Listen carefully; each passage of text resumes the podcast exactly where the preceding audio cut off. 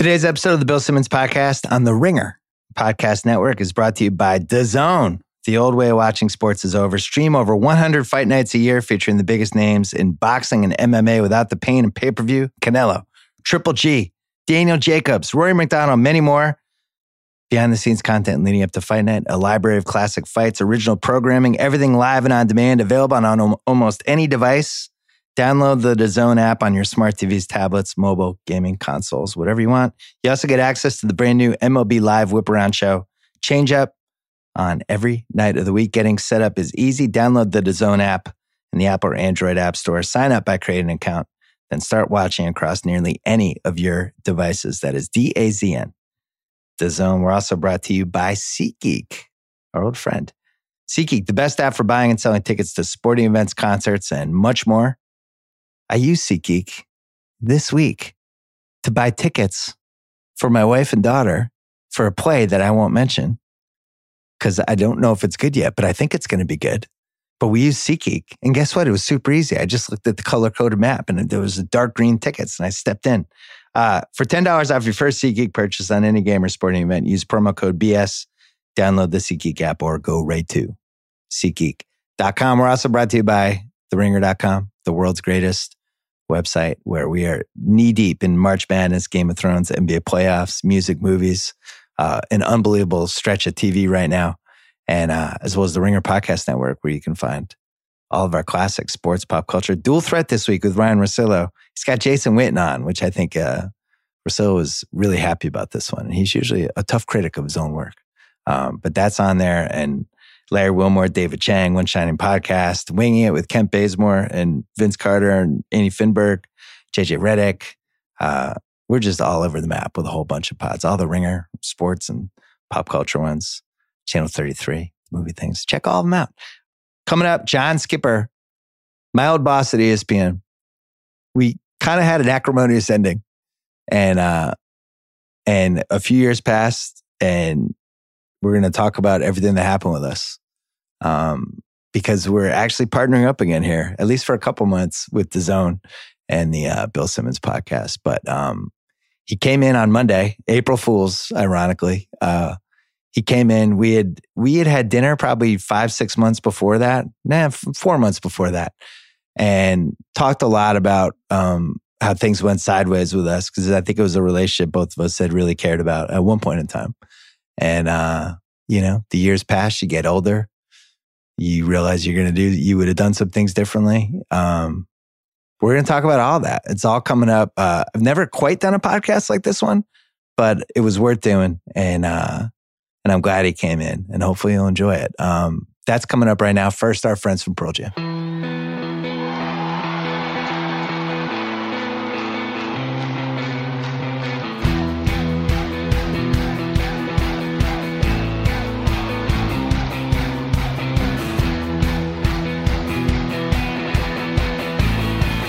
All right, we are taping this on April Fool's Day, but it's running later in the week. Kind of, kind of fitting that this is an April Fool's podcast. I, I laughed when we said we are going to do this on April Fool's Day.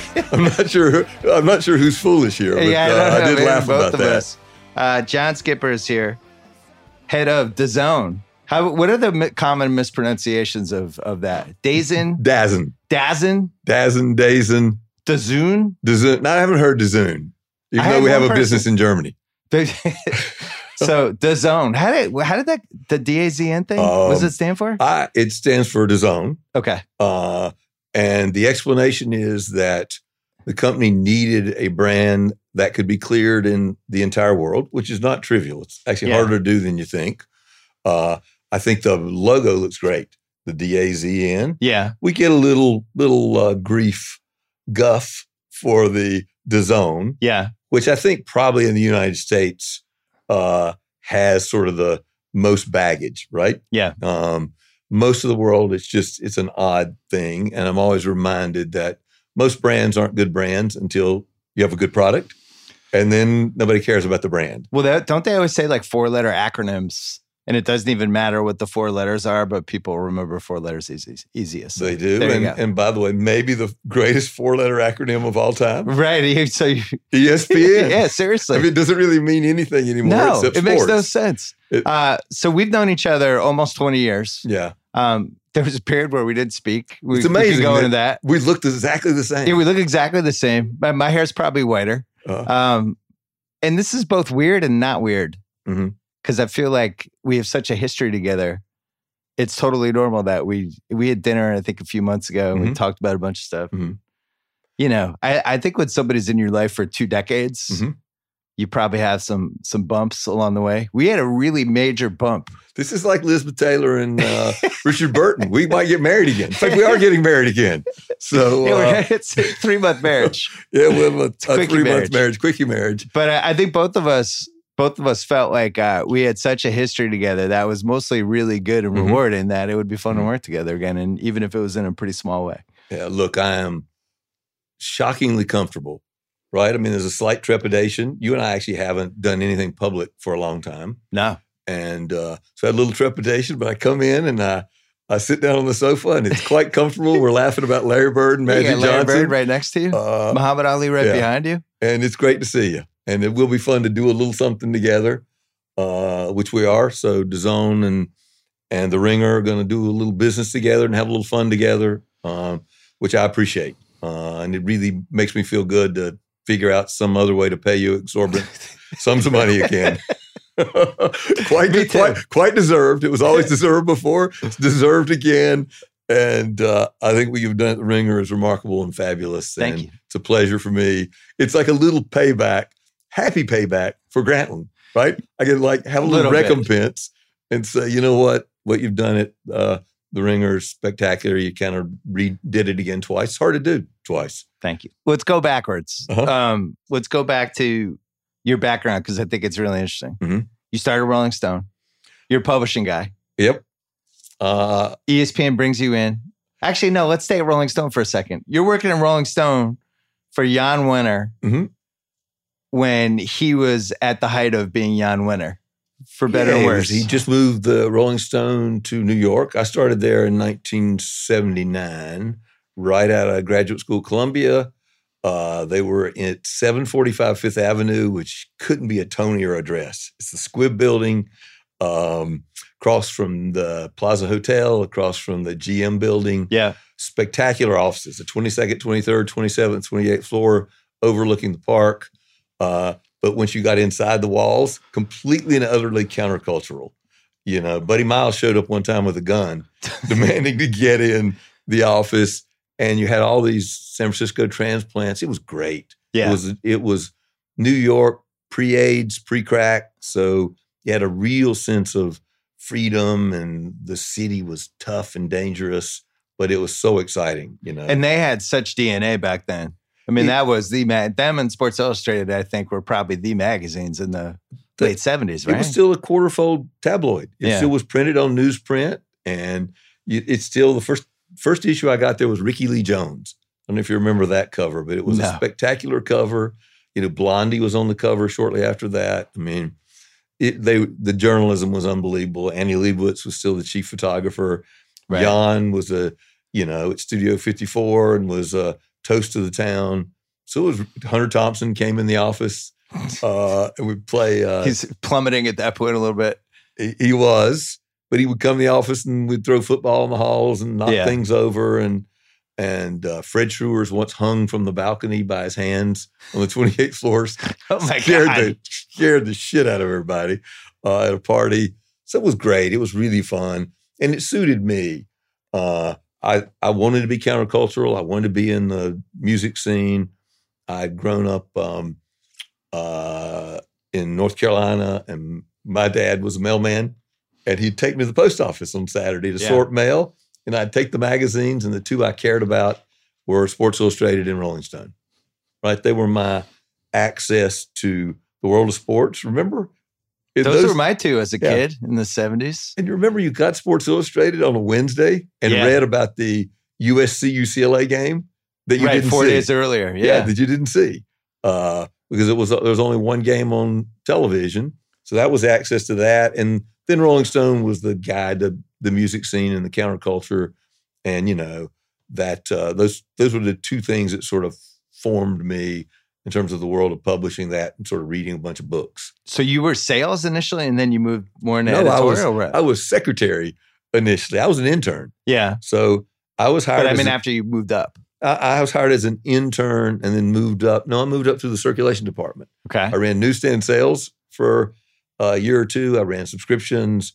I did the business models, um, working directly for a guy named Kent Brownridge, who sort of ran the business for Jann. yeah, So I would come in as Kent's guy who would run the models for what the next three years were going to look like. And um, and Jann's how difficult is he on a scale one to ten at that point? well, he's it- it's both, right? Jann is a one and a ten. If if you walk in at the right moment, he Yeah. couldn't be more charming. He puts his arm around you. He tells you how great you are. And you walk in at the wrong moment, he's difficult and moody. And and uh, he did, you know, ultimately fire me. We we share this in common. I was fired for insubordination. Is that true? yes. I was. I was the publisher of Us Magazine 10 years after I started. And uh, Jann wanted me to do some things which I resisted and said I thought I understood better than he did, forgetting in my mind that I didn't actually own the magazine he did. and then And he said so he was- showed you the door. I was dismissed. Really? Yeah. I don't think I knew that part. so what Uh, happened after Rolling Stone? After Rolling Stone, I needed a job. So uh, I went and worked for Spin for a year. So some guys in the music business, Steve Swid and um, uh, David Horowitz had invested in Spin. So I went to work with Bob uh, Guccione Jr. They were all great to me. I mean, I was on the rebound. Uh, I was dismissed at Rolling Stone in January of 1990 and went to work for Spin about three weeks later. And how did ESPN happen? uh, ESPN happened because uh, Spin, you know, I had small small kids and lived out in the suburbs, and Spin was a bunch of twenty two year olds, um, and just it, it wasn't the right thing for me to do, but it did give me a good transition. And then Disney hired me, guy named Michael Lynton, to come out and work in California. Michael and- Lynton, the future Sony guy? Yeah. Oh. So Michael hired me at Disney Yeah. to start booking magazine um, uh, companies, and I, my original, my first assignment was to manage Disney Adventures, a little pocket-sized magazine for kids based Don't on that one. Topolino in Italy. Yeah. Um, and I was 19, the end of 90 into 91. So I was in publishing there till 97. In 97, 96, I think, Disney bought ABC Cap Cities, which owned ESPN. A guy named Steve Bornstein Yeah. told Michael Eisner, I want to start a magazine. And Michael said, We got a magazine guy named Skipper. And uh, he put me together with John Walsh, and we did a prototype with Walter Bernard of uh, with Allen Iverson on the cover Yeah. of a magazine that was a cross between Sports Illustrated and Rolling Stone. Oh, that was the Right. initial prototype? Yeah. I mean, basically, I just remember the every two weeks thing and Well- thinking, oh, you made a big deal from the beginning. We're looking ahead. Mhm. Things are moving. The internet's coming. We don't want to go backwards. We want to look forward too. look, we understood one thing very clearly because it was ESPN, which was because of ESPN, you're getting a magazine on Wednesday Yeah. to describe what happened at the Masters or the Super Bowl on Saturday or Sunday was ridiculous because you'd watched it on Sports Center ad nauseum for three or four days and they never budged from being a news magazine. So we decided, remember the f- first cover had Kobe Bryant, um, uh, Eric Lindros, Oh, yeah. It was all people who were about to become somebody. Yeah. Yeah. and uh, it was called, and it had a big next on it. Yeah. And it was a very brash statement that we're next. You know, the the old way of doing sports magazines is is over. Wasn't really. I mean, and we're talking 97, right? This is an it interesting time. March of '98. 98. Interesting time for ESPN because I feel like Sports Center had broken through. Yeah. In a in a huge way and created all these stars. And I think the commercials were already going at that point. Yes. And the company's moving in this direction of, all right, how do we blow this out in every conceivable way? Yes. Which for better or worse, defined, I think, the next 10 years. Yeah, I mean, Steve Bornstein really was the guy who had the vision that look, we're going to create a multimedia company. We want to be in the radio business. We want multiple channels. We want a magazine. Steve desperately wanted a weekly magazine. He wanted to go head to head. He wanted to battle him. Yeah, he wanted to battle him. Steve was a battler. Yeah. Um, and was a fabulous boss, and it was fun. And uh, I can, I and John Walsh convinced him we're going to go every two weeks, and um, and we went to the printing press that did Rolling Stone every other week, and we hired them. And I actually called my friend John. We had reconciled, and uh, said, John, I got a good deal for you. We're going to print at the same place, and I bet you we can both save some money. The printer will be busy every other week, and uh, that it the magazine was exactly like Rolling Stone. We Yeah. printed on the same paper. I went to the same paper supplier, and so one week they printed Rolling Stone, one week they printed uh, ESPN magazine, and we did also go to the post office.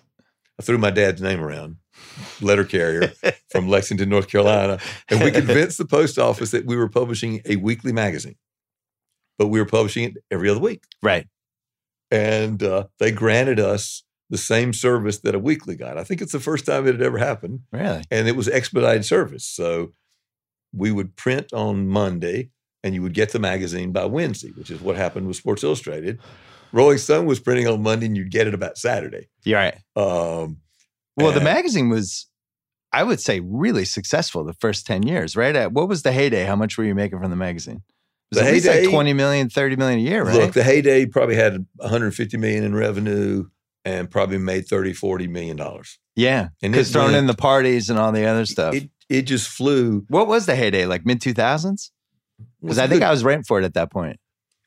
Um, yeah, probably. Look, I oddly enough, and I have to actually remember this. And it seems wrong, but it Yeah. was right. I we launched the magazine in March of 1998, and as of January of 2000, I'd moved to run ESPN.com. Yeah. So I actually was only there to supervise about, you know, probably 50 issues. And uh, I think I, I think Michael Rooney took over at that point. I think he became Sounds familiar. the uh, next head of ESPN magazine, and I moved out to run what had been called ESPN Sports Net. Right. And you're, they're Or- outsourcing it in Seattle and It the. was it had been done by Starwave. Disney, uh, ESPN had bought the rights to back. They'd had a couple of uh, people running it, and uh, uh, it wasn't going great. ESPN Yeah. just- actually it wasn't very good. it was. I mean, it was sort of HTML text, and you know, did scores and they uh, and the entire internet was pretty bad back then, though. I Entire don't- internet it sounded like bad. anybody was uh, was running away from the pack. no, everything was ugly. Yeah. Everything was ugly. I do think that one thing that John Walsh and I brought to it was a magazine sensibility. Yeah. Right? I immediately went in and said, we got to have photographs and we got to have typefaces and we got to have layouts so the thing looks good. And I was met by a bunch of guys who came in with data that said, Do you know how long this will take to load on dial up? And I'm like, I don't really care. Yeah. I said, they're going to figure that technological problem out at some point. Yeah.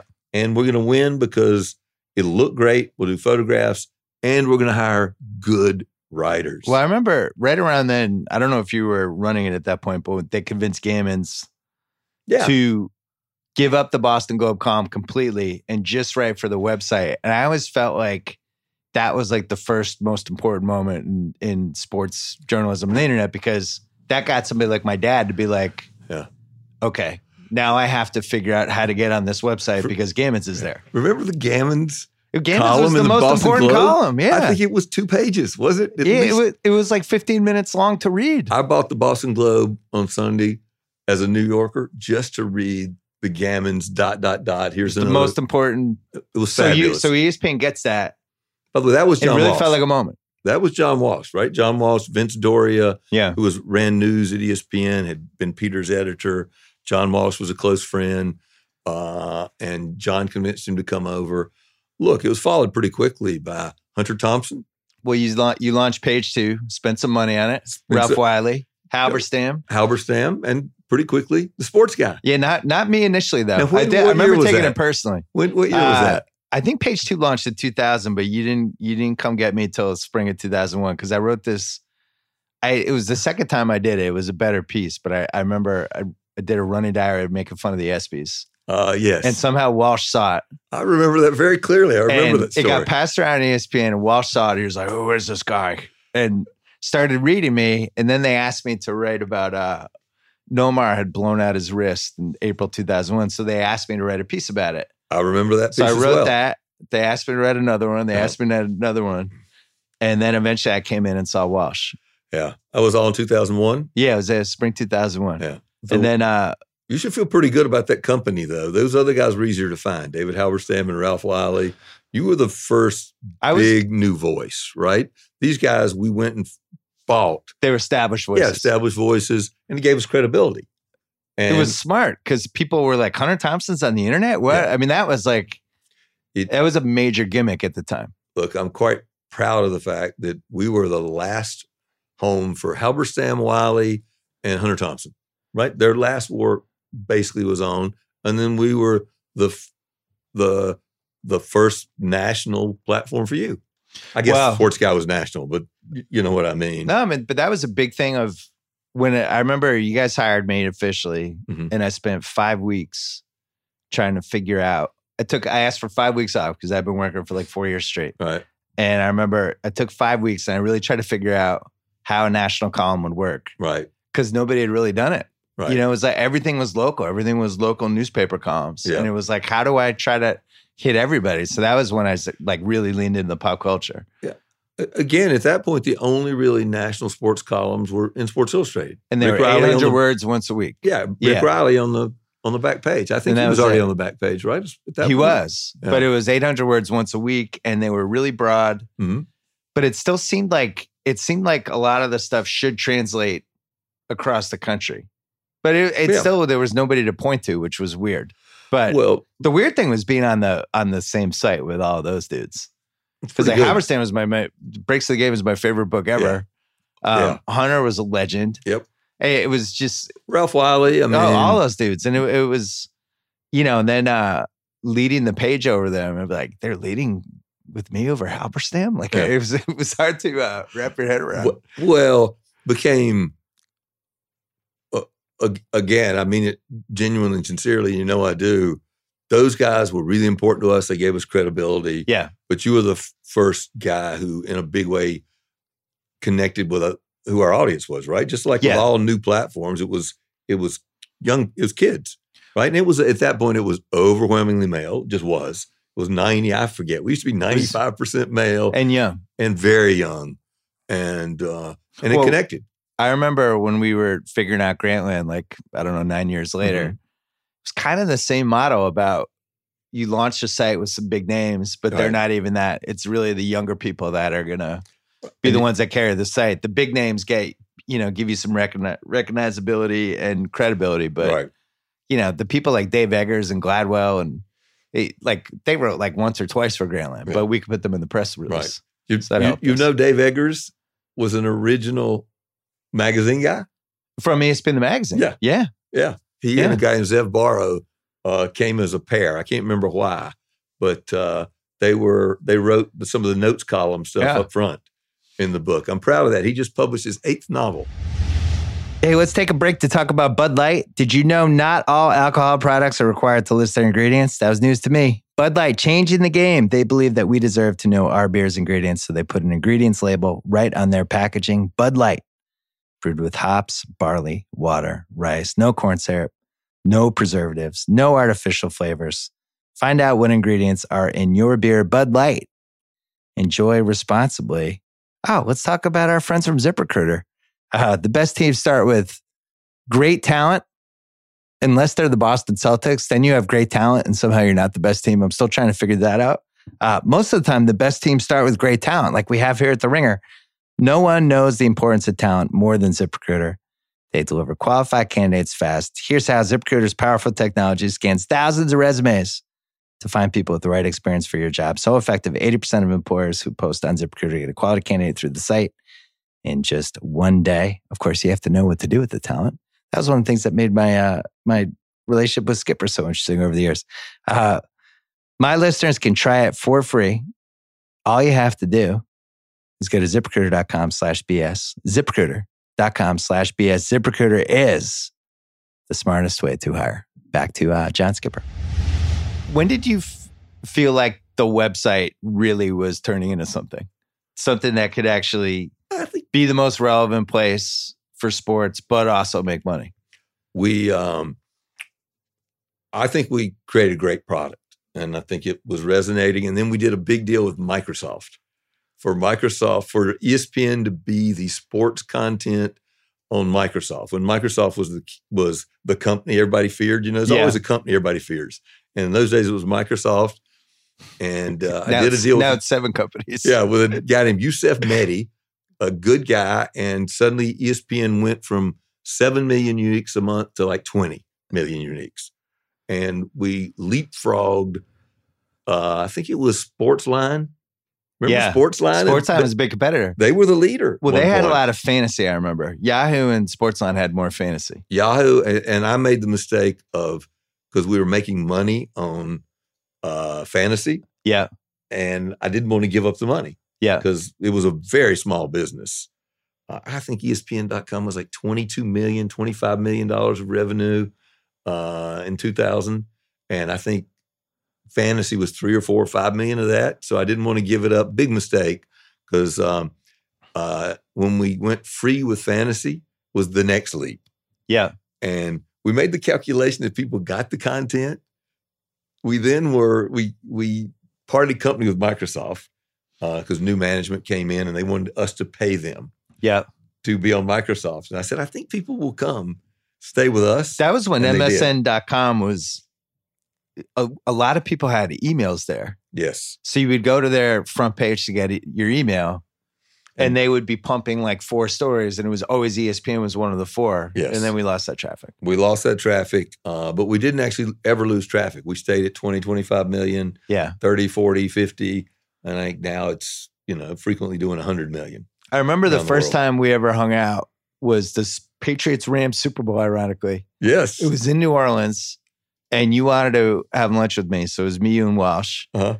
And at the time, I had just written this piece that I thought was funny, but um, but everyone in New Orleans was mad at me because I, had, I had made fun of New Orleans. I'd written this piece about how making fun of New Orleans, but I loved it anyway, just like right. the city. And the locals got really mad, and it was, you know, I felt like my life was like in danger practically. Yeah. And it, during that whole time, we had lunch and we talked, and then I think the next time I saw you was when Kimmel was trying to hire me. Uh, yes. And we we had some event and I was explaining to you why I wanted to mm-hmm. why no, this isn't right actually. There was another time. Yeah. I had I had a bad contract and you gave me a raise. That was the second time. Yeah. You put me in ESPN magazine. Yep. We had a big talk. It's funny. I think you there fixed a, it. Yeah. I think there was some ambivalence about whether you wanted to be in the magazine or not, or was there? Because that because of the word count. Yeah. Yeah. So then the third time was the Kimmel thing. Yep. And I remember you handled it in a way, and it was a, it was actually a really good lesson for me as a mm-hmm. boss and as somebody who's in charge of people. Like you weren't like pr- super protective of it. You heard it out. You wanted to know why I wanted to do it, and then you tried to help me make it happen. I was like, and it was one of those things that I don't know if you did it intentionally or not, but after that, I was like, that's my guy. That if, if that guy needs me, I, I, I got him. Probably it turned out to be a good experience for you, right? It was I mean, great. You, I remember uh, coming into the, you know, you'd have, have me on the show, and I'd come and we'd hang out a little bit, and I'd yeah. go see the show, uh, and it gave you experience that allows you to do what you're doing now. And look, uh, my sense is you should try to accommodate people when you can. Yes. And um, and at the time, of course, you know, I was personally involved, right? I, I and and I wanted to have the long. The fact that it was on ABC was helpful. I think have, if it was NBC, I don't know if probably maybe wouldn't, couldn't have probably wouldn't have done it. But I have, I did, I did do at least one deal for somebody who wanted to go to NBC. True. At one point. True. Uh, and but uh, what was interesting about that though is it still felt like the internet at that point was a launching pad to go do other things because right. it was like, ah, what am I going to write a column on the on the mm. internet for twenty years? Yeah. And then when I came out here and then you realize how big ESPN.com was. Yeah. And so many people knew the column and knew page two. And in Boston, you're in this little bubble. You have no, you know, you have no right. idea. You don't realize it's like everybody's getting the internet. Yeah. So at some point, I was like, did I make a mistake? giving up that column? Like I had a pretty big platform. I didn't realize it was as big as it was. Um, And it well, was. you didn't ultimately because when you came back, it was still there, right? And you'd had a different kind of experience, got you to LA. No, that all of it was It's- great. it- it's funny. I have a hard time remembering the sequencing of it, but yeah, I do remember that. I came back, uh, yeah, I came back in 04 and then stayed on after that. So, Uh-huh. but it felt like 04. At that point, you talked about the dial up and all that Mhm. stuff. The internet had really come into play at that point. Now the websites are loading faster, the content's better, it looks nicer, And- and everybody's in the internet now. Yeah. And we'd figured out we'd figured out how to use the magazine and the television, Right. and all kind of work together to promote everything. I mean, again, it was the culmination of Steve's sort of vision that we're going to be a multimedia group company. Steve had left to run, uh, I think he went to ABC and then he was running uh, go.com. And George was the boss. And 05 is when I became the Yeah. head of content at ESPN. So it really, but and by the way, four was the year I ran sales at ESPN. So in four, they um, they sort of I really actually wasn't there for with one of the years you were at Kimmel. I actually had gone to run the sales group Right. at ESPN, then came back to be the head of content when you came back. And you had, so 05 is an interesting ESPN year because at that point they've expanded left and right and try to do all these things. And it was the first time there was like a backlash that you could kind of feel against ESPN. And it was the 25th anniversary. Yeah. The Gatorade, ESPN The Zone, Yep. and probably seven other things I can't remember. But it was the first time people were like, hey, fuck ESPN. They're in my life too much. I, I think it's hard to be cuddly. Yeah. right? When you just keep getting bigger and bigger, and the company was extraordinarily uh, successful financially, and it was in people's lives, and we're starting new channels, and uh, and overreached in a couple areas. People don't really need to eat at ESPN. The, the, the that was a bad idea. Right. Ultimately, you don't need to eat there. Um, and uh, There's the But- phone. We forgot the phone. the phone. Oh my gosh, The phone. the phone. I Although was a lot, of, the, the phone belatedly worked out because a lot of the technology for the phone ended up um, being used in all these different ways. Uh, um, basically, it it it provided the infrastructure, the technology, and a lot of the people who ultimately made ESPN mobile, mobile Yeah. ESPN, uh, the leader.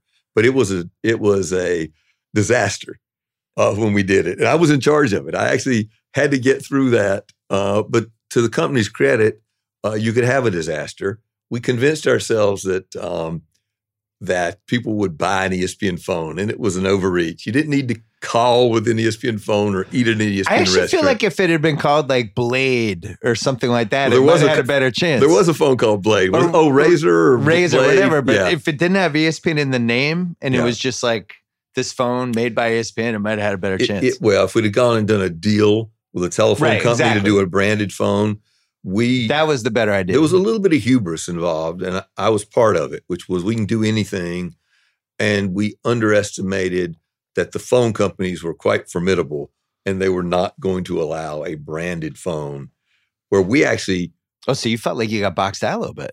oh yeah, they uh, look. th- These this is was partly responsible, not completely, but partly responsible. This remember, this is the days when it was like, if you want to get four phones for your family, they'll be free. And Yeah. the next week we ran an ad in the Super Bowl that said, or you could spend four hundred dollars on an ESPN phone. Everybody's like, why would I spend four hundred dollars on Yeah. the ESPN phone? What are you I guys doing? The AT and T will give me four phones for free, Yeah. and um, and it was all based on this is r- ridiculously obscure. Was based on uh, I think it was an act of Congress that number portability that you had to be able to take your phone number from one carrier to the other, and lots of believe people believe that that would make people switch carriers more often, and it didn't. Instead, the carriers went, "We'll give you free phones. We'll give you six months," and so nobody switched. Uh, and we were the good news is we did it for about nine months, lost a couple hundred million bucks, and moved on. Uh, kept about a But uh, somehow got intelligence from it that might have actually made it worth it, other than the embarrassment of just failing with a phone. yeah, but it was okay. We moved on. fine. And, and you, you had the money back then. pardon. You had the ESPN had the money in 2006, Yeah, 7 to take some chances. They, they did, and by the way, uh, if you don't take chances and fail every now and then, it's a mistake. And and probably uh, if there was hubris, it's because we hadn't actually made many mis- missteps, right? So you make a few missteps, and now you had a good run after 2005. ESPN had a fabulous run. It was no longer cuddly, right? It was no longer, and it was difficult.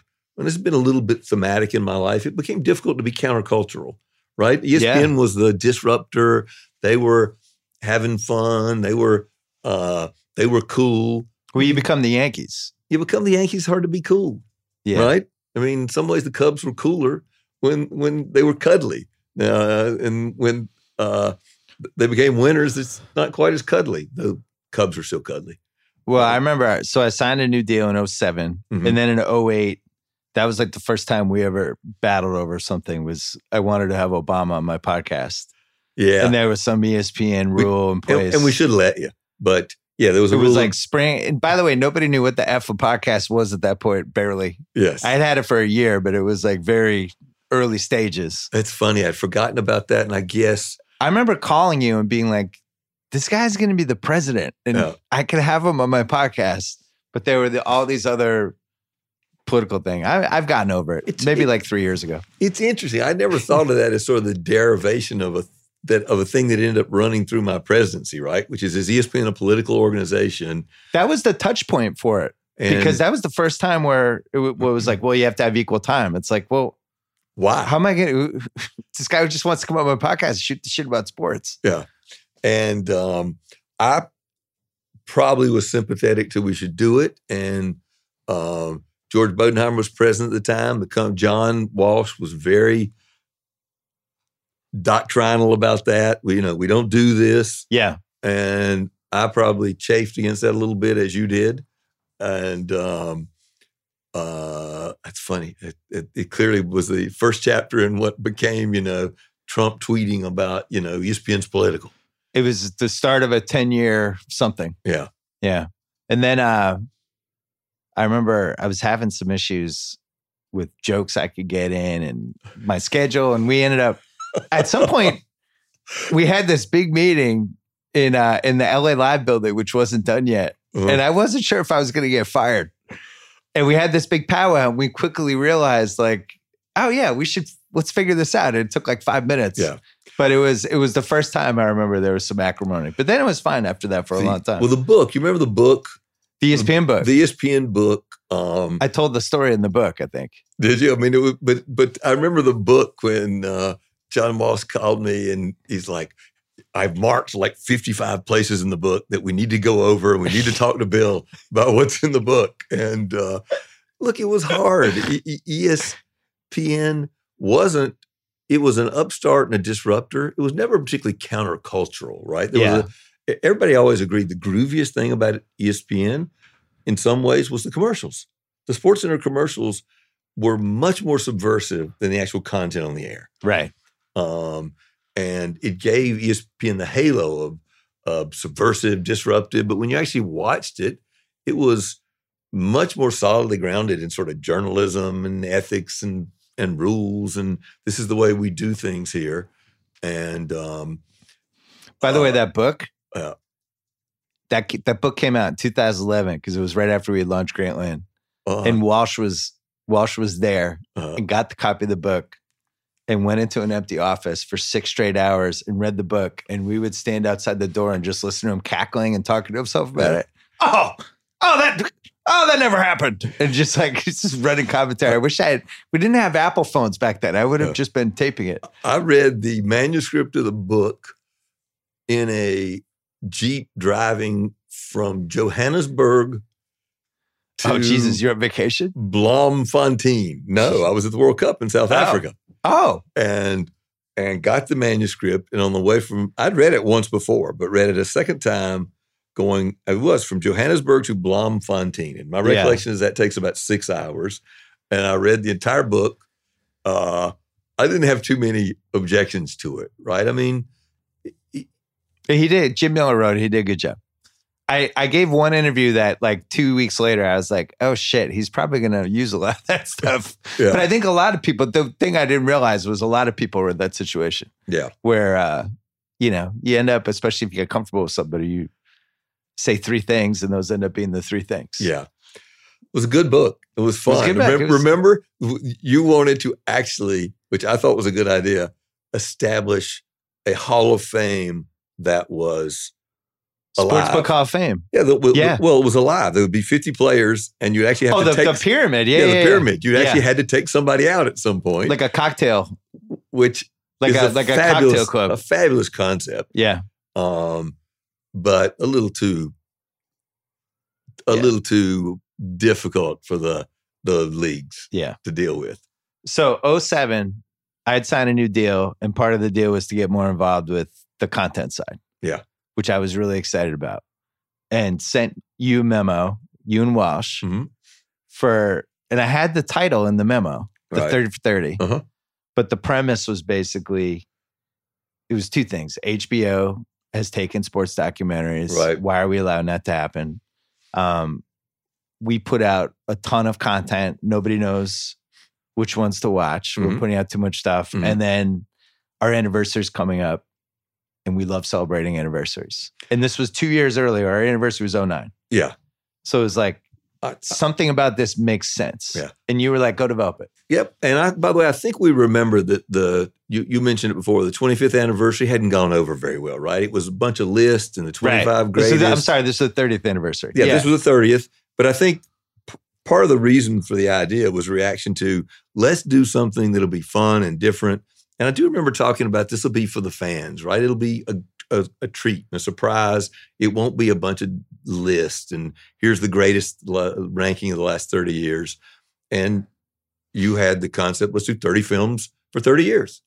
Well, I remember initially it was 10, 10, and 10. And I Yeah. think it was like, It was like, 10 on players, 10 on teams, 10 Ten- on events. yeah, And then eventually we just threw it out. Once we started meeting with filmmakers, they would always come up with their own idea and be like, oh, yeah, that's cool. Let's do that. well, remember we sat in a room at the Ritz Carlton Battery Park, bunch of people, right? Well, that's when we didn't know if it was going to happen or not. right.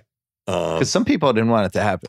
Some people didn't want it to happen. I was in charge of content. We were, we were doing so well financially. You had enough money to be Yeah. able to launch an E60, to be able to hire writers and do things. And remember, we put a big wax board up and sort of said, Yeah. gee, you got to sort of look at the 80s, 90s, and zeros and sort of think about that. Here's sports. You got to think about, and don't forget NASCAR. Don't forget, you know, uh, women's tennis. And we said it's got to be diverse and it's got to it's got to have a variety of themes. And we decided it's going to be a mosaic. It's not going to be a history or a chronological series. But if you watch these 30 films, you'll have a pretty good idea of the things that mattered. Yeah, these aren't the best 30 stories. They're just 30 stories. 30 stories and we're going to hire 30 filmmakers, which was a, a direct, you know, again, like the magazine being different, being next relative to Sports Illustrated. The HBO at that time was the standard. And you got to figure out an alternative. And they're the pretty arrogant too. Well, it's, you know, once when you're when you're killing it, which Because we were launching our thing and they were just like, oh, that great. Good luck with that. Yeah. We're still the leaders. I do remember it also was spectacular financially. We had a contract. Somebody had the idea. I, It was I Connor. Connor, that Yeah. look, every filmmaker has We a don't want to sports- negotiate with each person. Yeah, and every filmmaker has a sports story they want to tell. One of the very first ones we signed up was Barry Levinson, Yep. who had grown up in Baltimore and had the story of the Baltimore Colts band that never quit playing, even though the Colts, Irsay took the Colts to um, Yeah. to um, Indianapolis. Indianapolis. The band stayed behind, and on opening day they would show up in the stadium and play. And Barry Levinson did a spectacular film. I cannot remember the name of it. It About was the band that wouldn't die. yeah, the band that wouldn't die. Well, once we got him, then we could go get other people. Because Yeah, that was the Peter thing we Berg. realized. It was like, all right, we had Barry Levinson, Pete Berg, Mike Tollin. But then you'd have the next meeting, you'd be like, we had these three guys. They'd be like, really? Yeah. And then we- it was like validated. and we have one contract, and we told everybody you had to sign it. right. And it was you're going to make a documentary for five hundred thousand dollars. right. We own the rights to everything in perpetuity throughout the universe on every device ever known to man or that ever invented by man in the future or man By the way, woman. people thought that was too high back then. Now it's like a bargain. So it, there was look. You it took was, some heat on It that was one. fifteen million dollars. Yeah. and people are like, "You're going to spend fifteen million dollars?" And uh, It was it was actually probably even more than that. uh, Because you throw in like a little extra. it was marketing. little here so and there probably was twenty Yeah, million yeah, yeah. bucks. Um, I think the interesting thing about 30 for 30 is we never ever realized that they would be rewatchable and that they could just be thrown on the schedule. Yeah. That was a, not one person at any point in the planning thought somebody would watch the Fab Five eight times. We just didn't No. see it. No, the, well, the company had done one enormous project, Sports Century, right? The turn of the century. Right. And that content, other than being on Classic all the time, wasn't really reusable, right? True. Um, It, ba- it basically became so the company had no experience with the idea that it would be evergreen content that you could put up on ESPN one and two forever. By the way, they still run them and they're still fabulous. They still hold up. It's crazy. I do remember the next year kind of going, well, we should keep doing films.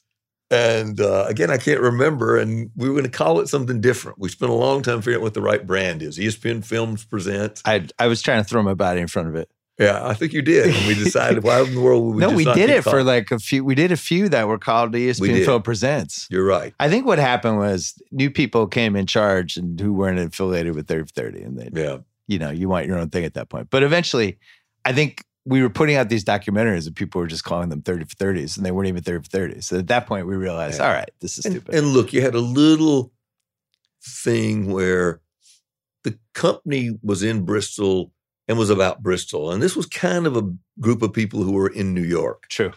and and there'd never been sort of a renegade. The magazine, in some ways, was a renegade project, right? Built in New York, but that was okay because it was publishing. Now you were suddenly making television, and you're making television with a bunch of people who were in New York and not up in Bristol.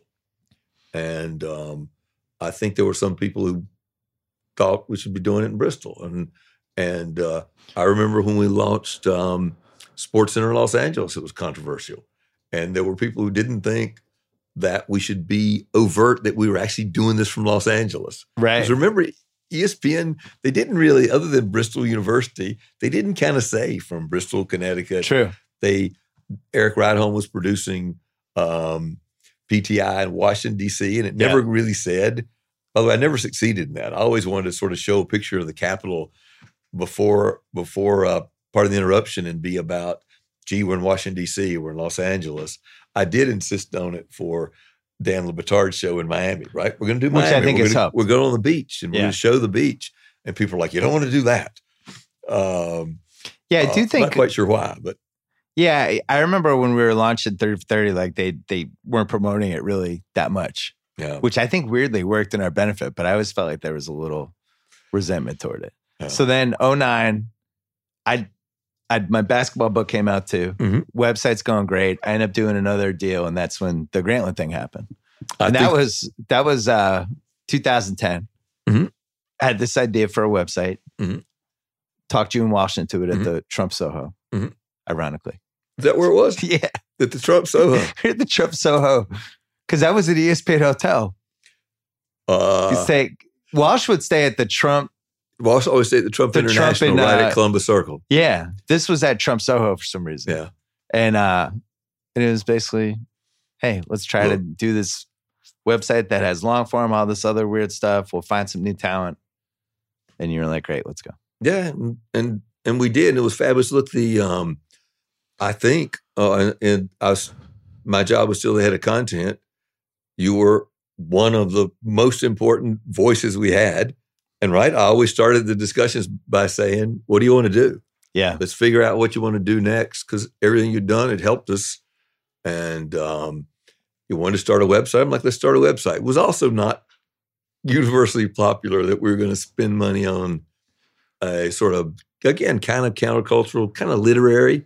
Yeah. And it was a moment in time too when people were kind of going, long form is dead. You know, it was um, the blogs thing was shorter, shorter, faster, more, more, more. and Seemed to be the the And- model, and which we- we, didn't agree I've with. always believed. I still don't believe it. I still believe that there is a large audience for long form storytelling. Let's take a break to talk about Robinhood. It's an investing app that lets you buy and sell stocks, ETFs, options, and cryptos, all commission free. While other brokerages charge up to $10 for every trade, Robinhood doesn't charge any commission fees. So you can trade stocks and keep all your profits. Plus, there is no account minimum deposit needed to get started. You can start investing at any level. The simple, intuitive design of Robinhood makes investing easy for newcomers and experts alike view easy to understand charts and market data. Place a trade in just four taps on your smartphone. You can also view collections such as 100 most popular with Robinhood. You can learn how to invest in the market as you build your portfolio. Discover new stocks, track your favorite companies, get custom notifications for price movements so you never miss the right moment to invest. Robinhood, giving listeners of the Bill Simmons podcast a free stock like Apple, Ford, or Sprint to help you build your portfolio. Sign up at simmons.robinhood.com. Back to John Skipper.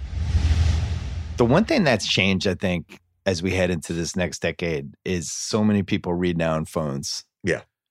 That it is just really hard to read.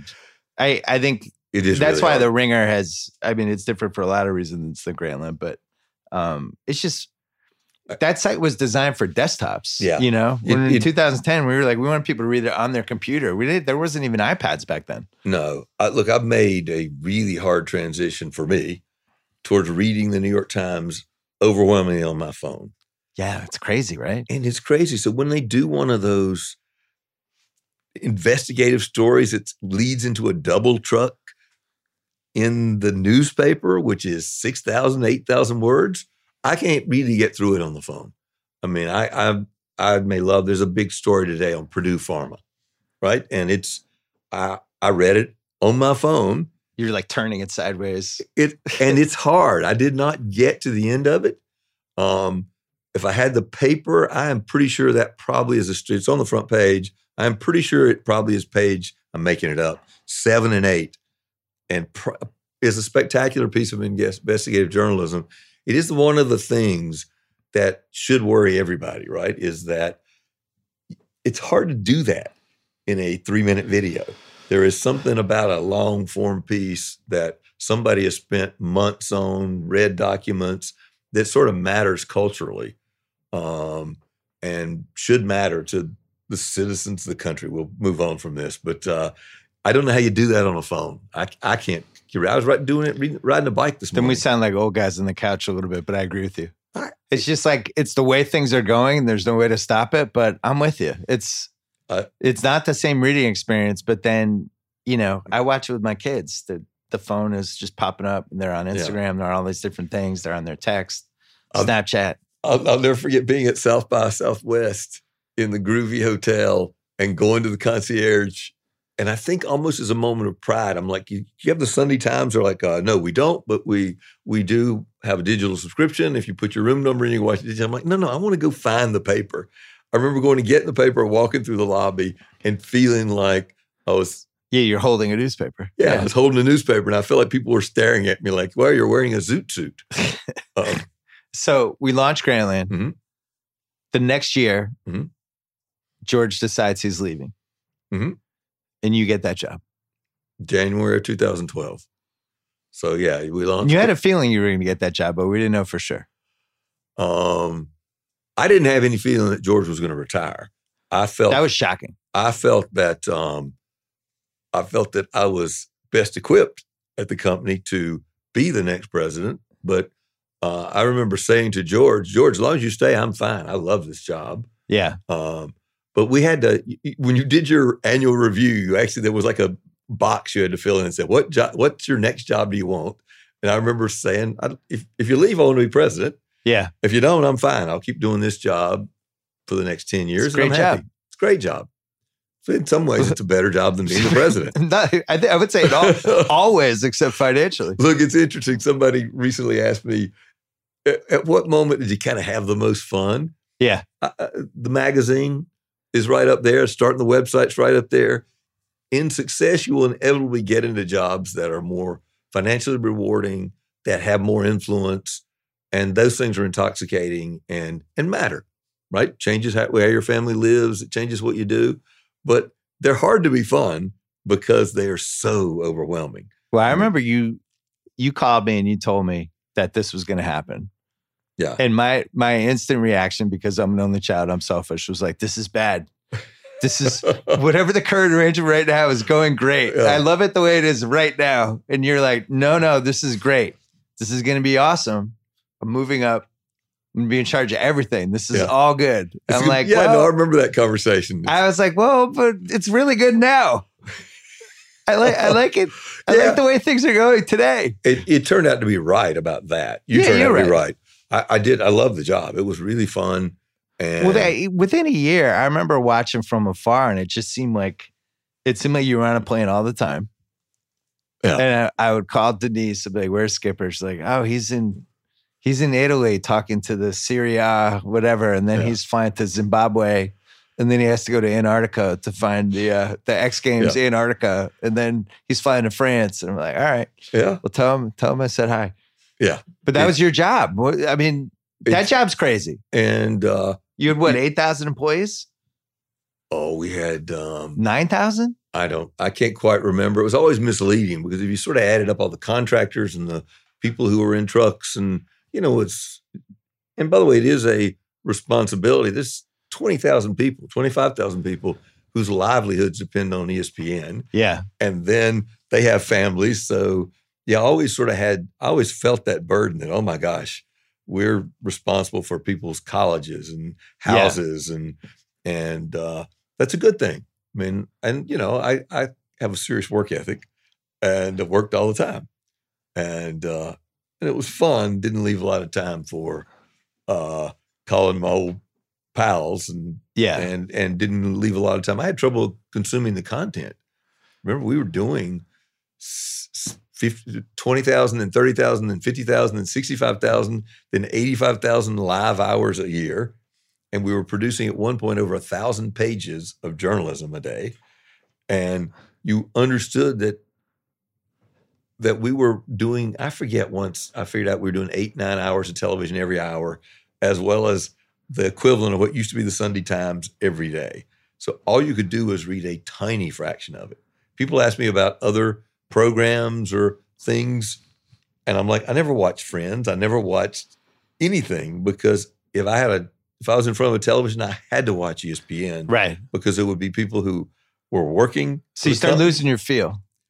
You do sort of because you're really not. You, you can't really be in touch with everything that's going on and be at the cutting edge of things because you just don't have time, and you don't have time to read everything. And you're going to meetings and you're doing budgets and you're uh, involved in disciplinary actions and, and somebody's unhappy or you're, you're trying to renew trying to renew a contract, uh, a rights deal. Well, the thing that I thought, you know, look, in the moment, it felt like two things were going on that I wish you had seen. One was, it, it was crazy that you didn't have like a chief of staff.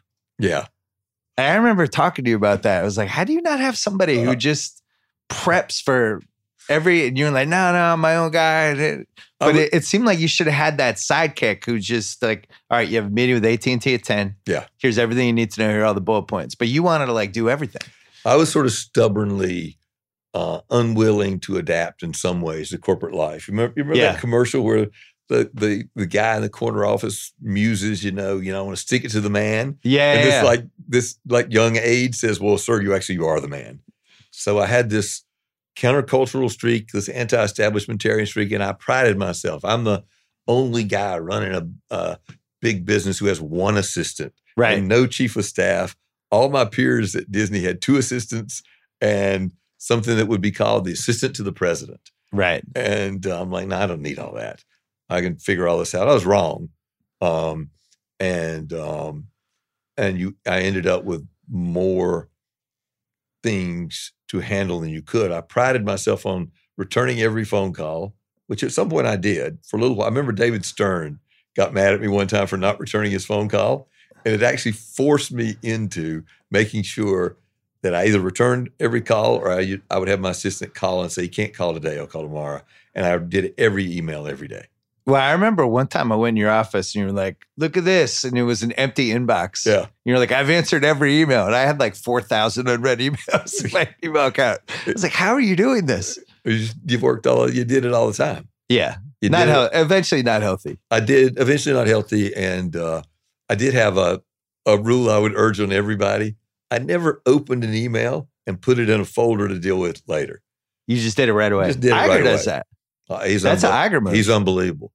Um, I, I I at one point thought there must be some like secret operation where a bunch of people were answering his emails while he ate lunch no. because I'm like he's got to be eating lunch right now. But I send him something and he answers me right away. He sleeps like three hours. He's uh he's as you know, I, I, I, dealt with Jeffrey Katzenberg when I first got to ESPN, who was this who sleeps no hours, who is like amazingly efficient. Yeah. I mean, he and and Bob get more stuff done, I think, than anybody. Yeah, I don't know how he does notes on Star Wars and goes to the park and and checks out the new ride. I mean, it it really is an extraordinary big job. I, I don't know how people do it. The other thing that I was worried about was you didn't you didn't have like you inherited a lot of people that became your inner circle. Yeah. And I always felt like even in the moment, like you like, you got to create your own inner circle. Yeah. Like lots of things, right? The they're the good and the bad is the same thing. Right? So the fact that uh, that George had a staff that had been there forever and was stable was great, but it had the double edge of it kind of most of them became sort of my guys. Yeah. But I didn't really change things up. And because I remember Walsh saying, Skipper's got six months, and then that just becomes what your team is. He, and I was like, really? He was like, yeah, he's got six months. He's not wrong. I mean, look, people go in this sort of the hundred day theory that yeah. you got hundred days to sort of look around and figure out what to do, and then you better do it because I guess it's the hundred days and then the six months that Walsh was talking about. If you don't do anything, then you're where you are. Unless you're unless you're Trump, then it's just every twenty days you just change. Yeah, yeah. change like three people. but uh, yeah, I remember the the politics definitely got dicier. The, because um, you had you said people grabbing territories. And that was I I was so naive with a lot of this stuff, and I never realized from my end, like mm-hmm. I was considered to be close to you, which was bad for me. And well, I created the, some some resentments and politics. Yeah, it was like fuck and, that guy. Yeah. Um, but the first time I really felt it was that time with the uh when uh when Magic left Countdown. And then I think the New York Times wrote a story, or somebody wrote a story about that we had had this power battle. And oh, right, right, right. And oh, I was like, what the fuck? I love yeah. Magic, and yeah. that was the first time. Like I, and then I remember you and I got mad at each other about it. But I was like, this is insane. Why yeah. does this exist? Why would somebody do this? Yeah. But now I look back, I was like, man, I was naive. I should have I should have been more uh, aware of this stuff. Yeah, like most, uh, again, like the same thing. Naivete has a certain charm and innocence to it, but I, I, was naive about some of the things you mentioned. The politics thing, I was sort of naive, right? I'm an idea. I'm a little bit of an idealist, and and uh, wanted to change the world. We tried to use the ESPYS to change the world a little right. bit. I, I never. I believe my own rhetoric that look, there's we're not playing politics. You know, we're we're involved in diversity and tolerance and opportunity for everybody. And how can that be political?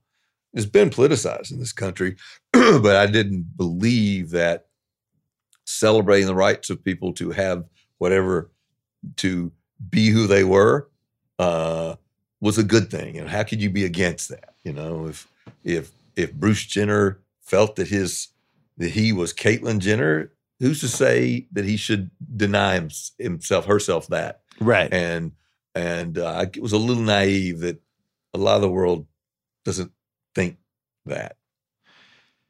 I think, and especially from ESPN side, people were like, "Can you guys just show us games and highlights?" And it's not. And I don't. I don't think.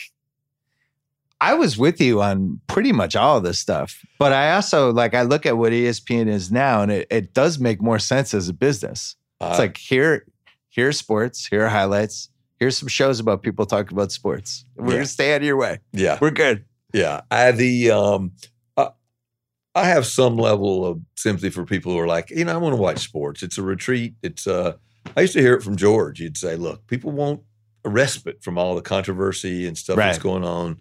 The hard part was we were a news organization, and ESPN is a hard thing to compartmentalize, and people want to compartmentalize it. We wanted to be everything. Yeah. Back to the Steve thing. We wanted to be a news organization. We wanted to be the leading producer of games. We wanted to be journalists. We wanted to be uh, opinionist. We wanted to, you know, let Stephen A. Smith talk and let um, and ha- and let Don Van Natta do investigative reports. And we wanted to do it and have Bill Simmons have fun and produce an alternative website. It sort of felt like you could use the big umbrella of ESPN to do anything. Yeah. And for some people, it's it's back to 2004, right? When it's no longer cuddly, and when you had the sort of politics of polarization and alienation, you suddenly were forced to pick sides. And there's not many people who span both sides. Sports actually has the ability to do that. Uh, no, is nobody doesn't like sports, and in fact, a lot of the biggest sports fans tend to be fairly conservative. Right. They tend to be in the southeast and the Midwest. And um, Well, I remember 2013 in the summer. It was like the ESPYS. What I I forget who hosted it, but I wasn't sure if I wanted to do a second season of Countdown, and we had dinner. yeah, And at that point, ESPN was at like the peak of its powers. It was making an incredible amount of money.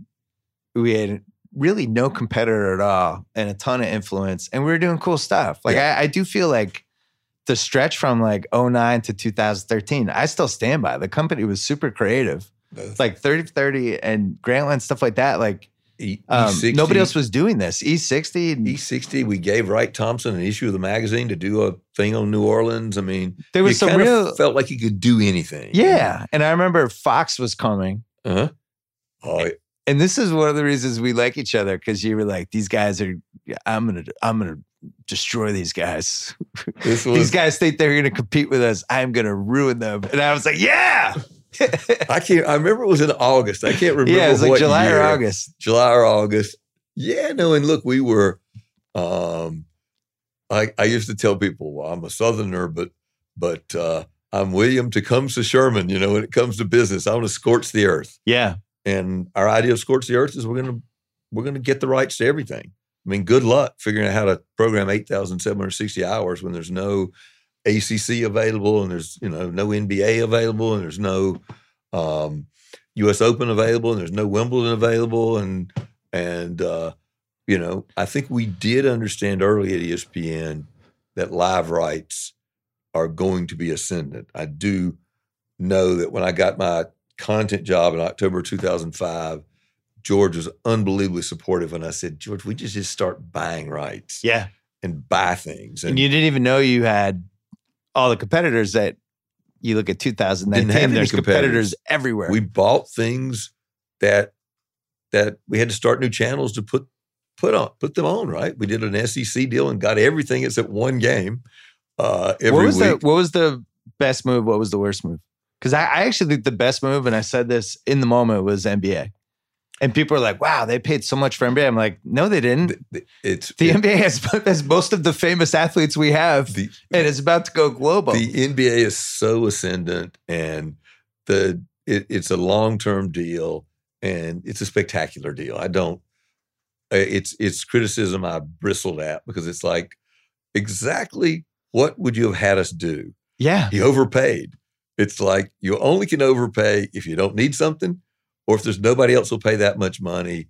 And there were at least two other big companies Why that would have paid wanna- that much money. yeah. I mean, you look at Fox and football in '94. Why would you want to give somebody else this giant asset that they could turn their business around? You didn't. I mean, we. uh I thought the, I thought the MLB was an overpay, though. I, I remember we talked about that at the time, just because I felt like baseball was becoming localized. The um, look, I don't regret doing that deal. I think baseball is part of the heart and soul of ESPN. I pushed hard to dominate the regular season. Yeah. If I had to do over again, I would have bought some, try to buy some playoffs, right? And now Fox has got the World Series, so I think 26. Um, and being in the baseball play, postseason would have been a good idea. And we bought. I remember I was so proud because we had hundred regular season games. because it's it's literally eating up innings, no pun intended. Yeah. No, and and it it still is very important. You know, it's a lot of highlights. I would have rather had the soccer. If it, if it was like my salary cap, the I World think you Cup. I think there was a moment there where you just could have had, and you love soccer more than anybody, Uh, where you could have just had soccer. It would have been like all the soccer is here. Everything. yeah, I, the the uh, issue was before over the top. There was no place to put it. Right. We we bought the we bought the English Premier League game that was the first game on Saturday morning. That was the first time I think the English Premier League had been on national television Right. in the United States. And we and by the way, nobody people thought it was nuts because remember we had hunting and fishing on. right. on Saturday morning when I got the job ahead of content. And I didn't want hunting and fishing on in the morning. And Yeah. we bought the English Premier League to put on before college, before game day. It's like, oh, it's great. You would get up in the morning and you'd watch Liverpool play, and then you'd go to college game day. It was great. Um, Yeah, in, in the time in the moment it made no sense, but then it immediately made sense once people saw it. but then without any place to put it, we couldn't buy the whole league. And Richard Scudamore, who ran the Premier League at the time, wanted to sell the whole package, and NBC smartly bought it. I regretted that. I regretted we didn't figure that out. But it was pre over the top, so you couldn't really put games on broadband. Um, What about not getting a Super Bowl? it really wasn't possible. It wasn't like we made a decision not to get it. I mean, the um, it, it was when we did the last NFL deal. Um, ESPN is getting so many distributor fees. There was no rationale for us to put those games on ABC. Yeah. and the N- NFL was non-negotiable. They would not agree to give us Super Bowl and put it on ESPN. And we were so ESPN centric that I don't think we even ever thought of. We know we'll put it on ABC. We'll put the Super Bowl on I ABC. think they, they're thinking that way now. Yeah, I think so too. And it's smart. And I was pro- probably we were so ESPN myopic that we we uh we always wanted to take the NBA and take put it on ESPN. But Well, this is a good segue to when we started having problems. The NFL. uh-huh.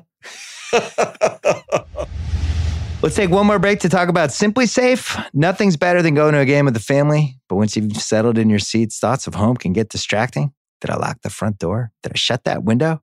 You should never have to worry about break-ins, not if you have SimpliSafe Home Security. They have everything you need to stop fear at the front door. With SimpliSafe, your home is protected 24/7 with security experts on standby to send the authorities in an emergency. Plus, SimpliSafe will keep working.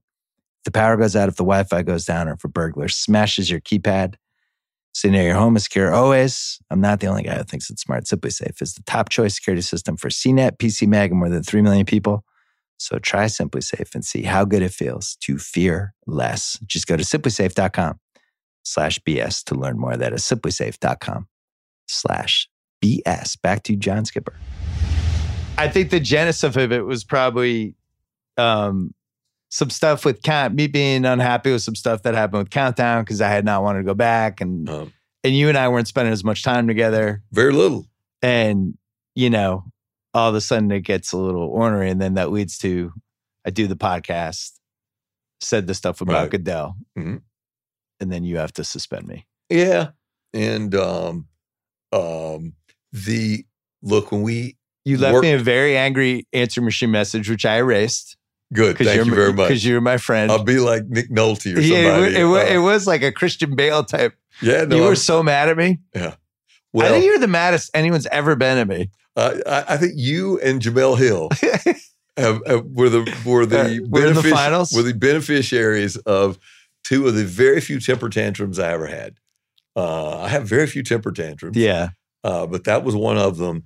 Mostly because look, but we were no longer dealing with each other day to day, so it was like I, I always saw all the work you did, Yeah. but we weren't dealing day to day. So when you would pop back up into my life, it was because it was some kind of problem. And it's like, damn, and I, I got, you know, a full day already. And now I'm going to spend the next three hours trying to figure out how to deal with this. Which is um, something that I now identify with. Yeah. having- yeah. As, as management, now, you're now the man. I, I, you, I get it. Yeah. I get it. And, uh, and look, we were, Although I will say in that case, I we had done Jalen and I had done like a six hour video shoot that day, and we'd Mhm. also done this podcast. And I I hadn't actually heard what I said. I wish I had heard it because if I had listened to it, there's one part I just would have taken out and it would have made a lot Right. easier. I stand by the Goodell lying about stuff the, part. the, I, But the hard part about like I don't even know what I was saying with like challenging my bosses. Well, it was kind of incoherent. yes, it, it was basically, and I dare anybody to do anything, Which And- is just stupid. And of course, you, you, As I'm- Kyle knows, we take stuff out of the podcast all the Yeah, we time. don't you, fuck the- you push the envelope and then you it's funny how you remember these things. I was standing uh, on a sidewalk in Raleigh, North Carolina, trying to visit some friends of mine, and yelling into the phone at you. And you did. You said, "Look, we put the damn thing up. We didn't. I didn't have time to listen to it. And yeah, in retrospect, uh, I probably shouldn't have challenged. I don't think. I don't think you ever said uh, apologize for the remark. I, I Uh, will never but- apologize for that. But um, and uh, so then so then when I got suspended, you didn't you had somebody else tell me.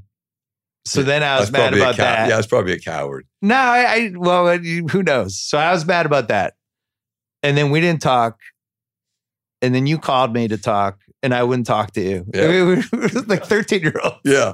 Like I look back, I'm like, God, why did I handle? But I, I would, I took it so personally Mhm. that I couldn't even talk to you about it. I remember that. I remember that. Look at um But it was a lot of it had to do with the history that we had. Yeah. Like, I mean, honestly felt like I was like, you know, it was like fighting with my dad or something. yeah, it's it was sort of like you said, you know, after we did the Grantland, the Grantland deal, it was like, this is my guy. And it's sort of like, where's my guy gone? He's disappeared into the corporation Yeah. and doesn't he think I'm important anymore? And uh the answer was, of course I thought you were important. I didn't have time to deal with it. Yeah. And uh that's a But I think I, I don't think I was the only one in that position of you're used to because you were such a good boss when you had an easier job that now you're just kind of quickly passing through people's lives. And it was really, it was just different, you know, it was um, because that wasn't your management style. Your management style was anytime you went into a meeting, you always knew what the fuck was going on. And that you always had a way of, oh, even though I just spent a half hour with John, it was a really meaningful half hour. Yeah. And then it, it- at some point, that job was crazy. Well, I remember thinking we have a thousand people under contract for talent. Just talent. Yeah. So if I see three people a day, I'll see everybody one day, right? yeah. One time a year. And of course, you have a hierarchy of who you can see. And at that point, I was mostly in Bristol and LA. And so it was like, well, you got to see the 30, 40, 50 people who matter the most. And I always hated that I'd run past people in the halls of Bristol and I'd go, hmm, I think that I think that guy's name is Bob.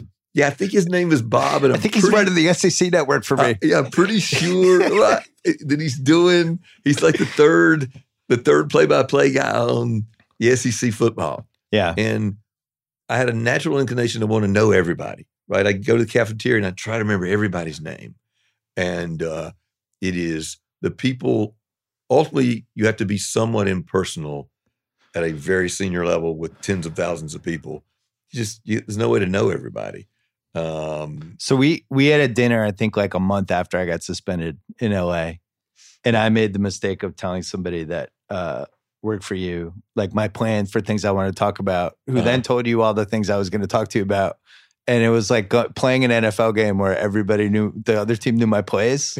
It's like the, Tampa, it's it like the. Tampa Bay Bucks. Yeah, and, uh, I was like, the what's Raiders. going on? yeah. I thought that reverse was going to work, and Yeah. I, I don't think that made it great. But then, I don't know. Did you feel like I was going to leave at that point? It's weird. We never talked about this. Um, I I did ultimately come to believe that you weren't going to be happy within the constraints of ESPN, right? Yeah. And it always gave me sort of a bad vibe when I had to be the bad guy and call because I wanted to let you do the Obama interview. Yeah. Then I, when I got to be the man and had to call to say you can't do this, uh, I don't like that role particularly. It wasn't uh, natural to me, though I accepted it was my responsibility, and I've always taken my responsibility pretty seriously. But then, yeah, we could talk about the uh, you know when the the morning when I decided that we weren't going to renew your contract, and all I did was beat you to the punch because you weren't going to stay, and I knew that because I That think is you, true. I think ultimately you felt that you needed to find out what you could do for yourself. If you were on your own, what would I you said do? the the problem though is I I really love the Grantland people, and I was Yes. still to the bitter end trying to figure out how can this work. I, I remember we had talked about an idea of I just left the company, and then we formed a company that then was outside of the ESPN universe, and that became Grantland. And how would that look? And um, Yeah, I think there was just so much bad blood with people underneath you more than anything that that wasn't realistic. the I'm sorry that Grantland was a casualty of that because it was a good it was a good group of people. I don't know if it would have been possible to sort of create to say, hey, take Grantland. I, I think we had um, invested enough money that I'm not sure there would have been a receptivity internally toward just let him have it. If it'd been the John Skipper company in retrospect, Right. I would have said, just take take it and go do it yourself because you would have had no trouble cover it. You know, you'd have found sponsors. Well, because the Rydholm model was the one that was the most interesting Yeah. to me. Because he basically was outside the company but worked for the company, and and it was kind of at some point I'm thinking like, if we just did that, that would work. But Yeah. uh, You got Yeah. that, that a couple of places. Maura Mandt who does the ESPYS, has her own company and does the ESPYS for us. And yeah, you could have probably created content for us and done what you're doing now, if I'd been savvy enough to sort of figure that out. The thing though, the the beat to the punch thing though, I I was still that night before. I still hadn't felt felt like I had really said anything, but it what was happening was people were reading these pieces. Yeah, and you were reading the piece and not actually listening to. I mean, I was on Dan Patrick's show. I made some like joke about Goodell oh, if he has testicular fortitude, but then in the way the piece made it sound, yes. And you had already told me like you got to steer clear of the NFL. Like this is, yeah. this is you really have to. Yeah. So I don't know, but do you regret that now? Regret which the beat part to the punch thing. I regret that it interfered with our relationship for a long time, and uh, Because you should have just called me. We should have talked about it. we sh- we should have, I guess, Because I had done, I had had 14 good years at that point. You know. you had 14 great years. Uh, you were a master at Twitter, and I think I mis I think I calculated somewhat cold heartedly. Uh, he's going to beat me to the punch, and it's going to be on Twitter. I do recollect if, that I didn't Yeah, get a he- I didn't get a heads up about the Dan Patrick show. so it was my one chance. No, I didn't give you a heads up. I remember actually I didn't have that conversation with you. I had it with with Baby Doll, James Yeah, Dixon. Uh, But that was another one where I didn't. I had been on there before, and I didn't know I had to do the head. I mean, that was just like stupidity on my part. uh, I mean, I was like you. I was. I was doing so many things. Like things were slipping through the cracks for me too. It's it's funny, when But you're you, right. When you grow up and you you you know, you remember these things have an arc, right? I I don't know if if, if even sitting here, don't you sometimes sit here and go, how did I get here? I mean, what what was a series of events? Well, but still- it, it just to me it seems stupid now because we had this like you know real relationship, and we at some point should have just had like a real conversation about it. yeah, But so, I think at some point, I say it from your point because I look like the rogue asshole who's not not listening to you, and that's making you look bad as a leader, which is a whole other issue. look, it, it in retrospect, uh, we both in some ways probably looked a little petulant, foolish, I agree. and we would have been more dignified had we said, "Hey, let's get in a room and figure out what we're going to do here." just and- gonna have a dinner and talk and, about this and shit. do that. But it was hard because um, it's a cop out, but it's it's doesn't mean it's an irrational or incomprehensible cop out. Which is I didn't have time, yeah, right? I didn't have a, a day to fly out to L.A. and take, which was what it would have taken yeah, in the past. You know, you and I had you mentioned before we had dinners, we talked. If we'd have had a dinner, we'd probably figured it out. I didn't have time. It's a cop out, and you should make. You know, I should have made time for uh, someone who made the contribution you had. And I, I, I don't think you ever did not feel genuinely that I appreciated it.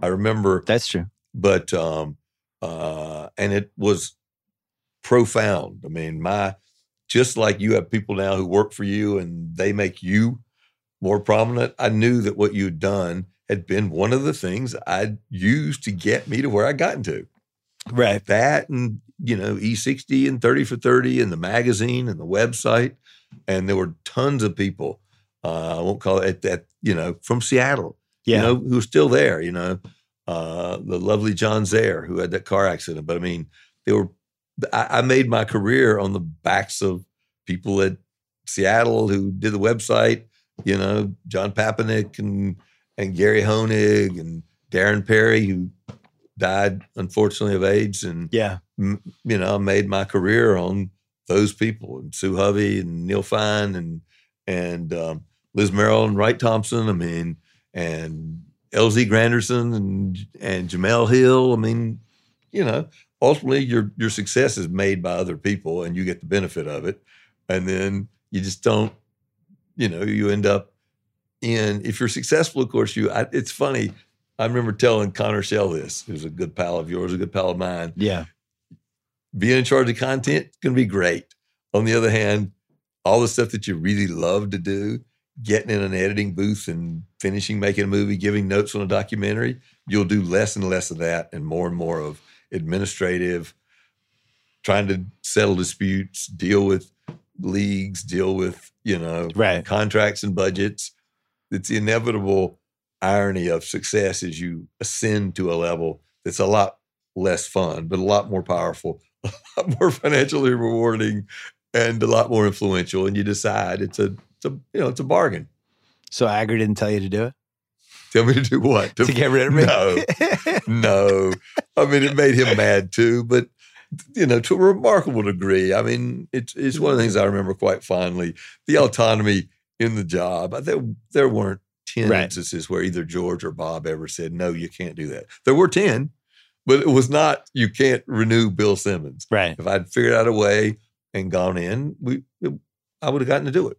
So you talked about uh, you've talked about the issues you've had personally the last couple mm-hmm. years at ESPN. Right. Um, did you feel like it affected your performance at any point looking back now that you have some distance? I don't think so, Bill, but you know, it's impossible to say ultimately. I mean, I, am proud of the job I did. Um, it it may be a, a, an instance you heard me say earlier. You know, I always felt a great sense of responsibility. Well, some of my actions were irresponsible, so I didn't lead, didn't adhere to my own standards there. So uh, I, I, you know, immediately after the incident, I said, never affected anything. I don't know. You know, if you have an argument with your spouse, it affects stuff. So, yeah. Uh, but did I, do I feel highly confident that I did a pretty fabulous job for six years? I do.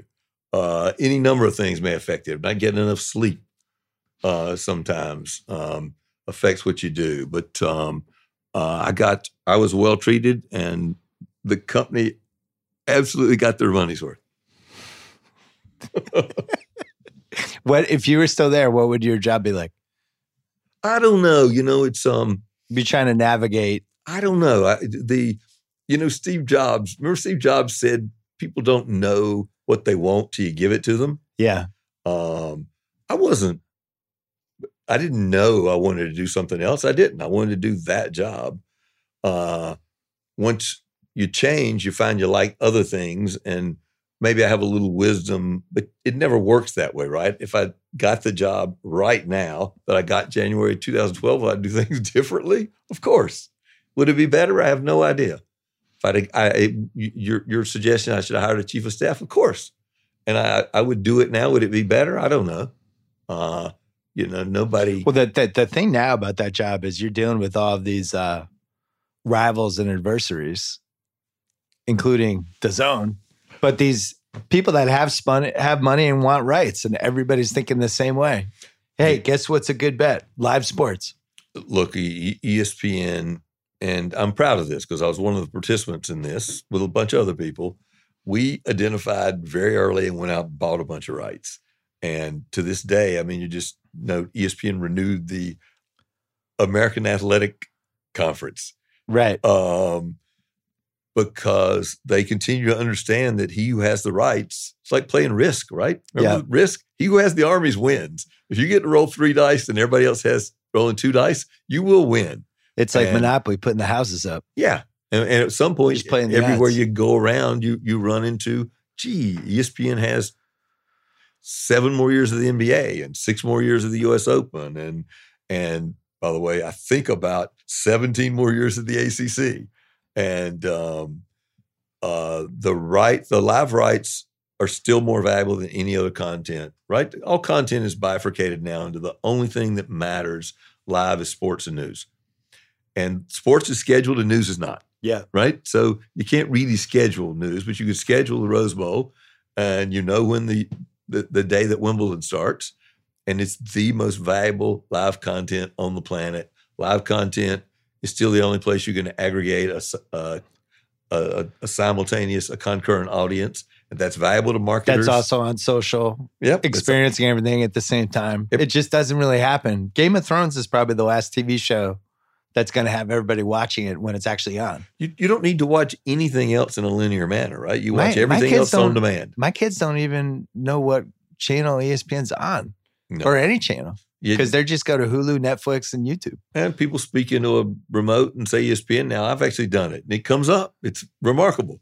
And um, I do think that, you know, I mean, we're in some kind of transitional period and clearly um, there's too many. It's too hard now, right? I mean, everybody hates the t- pay TV bundle, uh, and it is going to continue to decline. It's not going to go away, I don't think, but it did kind of work for a long time, right? You paid one person, you got everything you needed. Yeah. Now you're going to have to pay 23 different people. And is there going to be a subscription threshold for people? Yeah, there They're is. be like, I already have nine fucking subscriptions. I'm Nobody gonna get a tenth." wants more than it's. It's like I know the Heinz ketchup did all these surveys about how many ki- different kinds of ketchup do people actually want, and it's not very many. Yeah. People don't want. You actually have. I forget who the grocery store guy is who sort of studied how the grocery store works, and if you have forty three varieties of Coca Cola, it's too many. You you can't really get past about six. So people don't want to have to buy service A to get one comedy and service B to get uh, another comedy. So And- where does DAZN fit into this? Uh, you are you're doing boxing. look, we're You're doing this MLB whip around show. You're that's doing that's in the United States. Look, MMA. we're, d- we're have a bunch of soccer. we have some rugby and some cricket. Look, we're we're uh, we made a pragmatic and opportunistic decision that boxing is the one sport that isn't managed overwhelmingly by NBC, ESPN, Yeah. CBS because it had disappeared into a pay per view world, and I suspect I- I'm looking at your poster here of Ali Frazier Yeah. which would lead me to believe that probably uh, you and I've never talked much about boxing, but we both grew up when you cared about boxing, when I still care. you, you Yeah. and and pay per view removed boxing from the mainstream and and suppress the audience to be for for most fights some hundreds of thousands of people who are willing to pay eighty dollars to see um, Errol Spence and Mikey Garcia box. Yeah. That actually turns out, I guess, to be about 350,000 people. Well, they happen to be very talented boxers who almost nobody's heard of in this country. And uh, we're going to try to restore it to where they appear in front of big audiences for an affordable subscription price. The uh, And it's a ridiculously loyal audience, is the other thing. it's a very loyal audience that cares a lot about it. I do think it can be a broader audience. Yeah. Look, we ESPN helps with that. Like the fact that they're putting stuff on basic cable. I think. look. I believed in that. I, Yeah. you know, I I did the top rank deal. yeah. with the idea that we were going to bring big fights. The first one we did was Manny Pacquiao and Jeff Horn from Australia. Right. That we want to get in front of a big audience again, and they've attracted some big audiences. Our business model is different. We think ultimately we'll end up with a large base of subscribers, and that for a hundred bucks a year, they will be thrilled to get six or eight or ten. I hope uh, fights that are pay per view quality fights. It's a great value. I then we do have to figure out the baseball show is the first step. We have to figure out how to get other content, be a multi sports aggregation. Then we got to figure out the issue that I think everybody wrestles with, which is one size fits all. Probably is not the the end game. You probably got to have tiered pricing, and you got to Yeah. figure out ways. Because now we're at twenty bucks. I think it's a great proposition proposition for boxing fans. But what if we'd gone in to get the American Athletic Conference, which, by the way, has some appeal? We we thought about it. ESPN Yeah. never let it come to market, but now it's twenty dollars barrier entry. I don't know. You know, you got to figure out some way to make that conference available for six bucks or nine bucks a month, and uh, we're going to figure that out. But we got a really good proposition. I think we're the exclusive home of uh, Canelo, Golovkin, Triple G, and uh, Anthony Joshua, and Danny Jacobs, and Demetrius Andrade. And There's there's some Deontay Wilder rumors. um, we uh, look, uh, we uh, I had a chance to talk to Deontay, had a chance to meet with his team. We'd love to have that fight. Uh, they've got to figure out what you got now, which is appropriate. Is Deontay and his team have to figure out the right thing for him to do? And you got a little bit of a clash of business models, right? You got top ranking ESPN that's a pay it's a pay TV model with some pay per views. You got we're the pure play. We're a subscription service. And Yeah. we're going to put the fights on DAZN. And you got PBC that's, you know, part pay per view, part pay television. So the thing So that what? keeps So what's the ceiling though? Is it like uh, for you know, you look at the next four years, are you become a major player with some of these rights that are going to be popping up? I believe that we'll have a a robust and a profitable sub, direct to consumer subscription business uh, uh, in a pretty quick time frame in the United States. And remember, we're not a we're not a U.S. business. We're a global Yeah. business. Our biggest businesses right now are in Japan, Germany, Italy. We've launched in Spain. We'll launch in Brazil in the next month. We we are uh, first mover and trying to capture around the globe, go in, be first mover. We got good technology. We're buying rights. The U.S. is an anomalous market in the world. It's the biggest market in the world. Yeah. So you can't ignore it. We got to be here. But we're in Japan. We have the J League. Uh, we have uh, Japanese baseball. We have Major League Baseball. We have more baseball than anybody in a country for whom baseball is the one of the two most important sports, along with soccer, and we got more soccer Yeah. uh, in there. So that's a different market. Germany, we got Champions League. Italy, we have Serie A. In Brazil, we'll have a lot of international rights. We'll be able to create, I think, uh, a niche service. We're not a niche service in Japan. We're one of the two major players in Japan now, and um, but we need presence in New York because New York. I'm not New York in the U.S. Yeah. because it's where the financial markets are. It's where big investors are, and uh, so we got to figure out a proposition. And I think cleverly, I just joined ten months ago. They already figured out the boxing proposition, and I've simply tried to help make it by going and getting a deal. I did do a lot of sports deals, Right. so I went and, and helped do the deal to get Canelo as a way, who's the most, we now have the most important uh, Hispanic fighter. We have the most important Western Europe fighter, and we have the most important Eastern European fighter. So, yeah, would I like to have the most important U.S. fighter? Uh, I would. I don't mean that as a poaching. I don't mean that to send a signal to anybody. You just simply asked me, we would love to figure out a way to have Deontay Wilder fight Anthony Joshua because it's a fight fans want, but I'm not trying to intrude on their business. They have good business to do as well.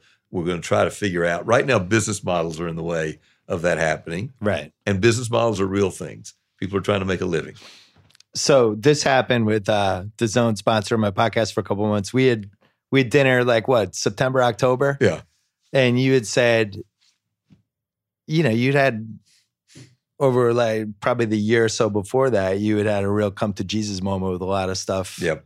in your life, personal, Personal, stuff, professional. some friendships you felt like you had kind of uh, gotten away and you were trying to rekindle some relationships you had. So we had a really good dinner. We talked about a bunch of stuff and decided it would be fun to do something together. And That was it. It was really that simple. Yep. But it was good. It was a meaningful dinner for me because, you know, obviously you were a hugely important guy for me. And even with the stuff here, there's so much DNA of all the stuff I learned from you Mhm. and ESPN and Grantland and kind of really have figured out how to put together as a business here, but it wouldn't have happened without you. So I'm glad we get along again. yeah. We have a lot of history. Yeah, no, no, I'd forgotten about a lot of it. It's it's it's funny. It's like going. Uh, I've actually avoided. I've never been to a reunion of anything. Yeah. Right, never been to a high school reunion, college reunion because I've never like I wanted to go back and reminisce about what went on. This is a little. This is the closest to a reunion I've ever gone to. Yeah. It's been fun. Um, I've enjoyed it. I appreciate it. I it's good. appreciate the time. There, there's some other stuff we could have talked about, but you you're on the record with certain things, certain nights that happen in your life that you know. I did. You're not going to talk about that. I don't want to. I mean, right? You know, I, I think I've been reasonably forthcoming. Uh, I the press release that went out at the at the time I wrote the I did an interview with the Hollywood Reporter because uh, uh, there was clearly was a uh, an unsat, uh, unsatisfied uh, response. People thought thought they wanted to hear more, so I uh, said more, and then I did a podcast with Peter Kafka. I don't have anything else to add to that. Um, and um, How long do you see yourself working? Like at, at a I- I don't at know. a high at a high rate I don't know. It's a funny thing. I'm 63. because Uh, you're flying around a lot. I'm flying around a lot, but um, I feel better. I feel, you know, I feel good, and uh, I take care of myself. And uh, uh, I got up this morning, uh, like, I, I, like Bob Iger. I, I, might have beaten Bob up this morning. I, I, I doubt it. I doubt it. Yeah. And uh, worked out and had oatmeal for breakfast, and I'm I'm getting on a plane. You accommodated me Do I doing this early because I'm getting on a plane Yeah, yeah. We got to go. to fly south of here to try to see if I can find another place to launch uh, DAZN in. Well, good luck. I'm glad. Uh, I'm glad we're able to do this. It's nice to uh, have you back. I'm glad. Maybe this is this is a good lesson to people. Sometimes some shit can happen, but talk about it and and uh, put the past in the past. I would do a couple things differently. I'm sure you would too. Me too, but look, we are where we are, and you can't, you know, however inelegant the path is, you, you, either are happy with where you are or you're not. I'm happy with where you and I are. I'm happy where I am, and it's fun. We'll we'll have dinner again, and we'll laugh, and we'll have some more fun. All right, John Skipper, thank you. All right, thank you, Bill. All right, thanks to DAZN. Don't forget Apple Android app, either store. Sign up, create an account, start watching across nearly any of your devices. D A Z N. And thanks to SimpliSafe Home Security, everything you need to stop fear at the front door, including 24 7 protection with security experts on standby to send the authorities in an emergency. SimpliSafe will even keep working if the power goes out, the Wi Fi goes down, or if a burglar smashes your keypad so you know your home is secure. Always try SimpliSafe. See how good it feels to fear less. Go to simplisafe.com slash BS. That is SimpliSafe with two eyes. Simplisafe.com slash BS. Back with one more podcast later in the week. Until then.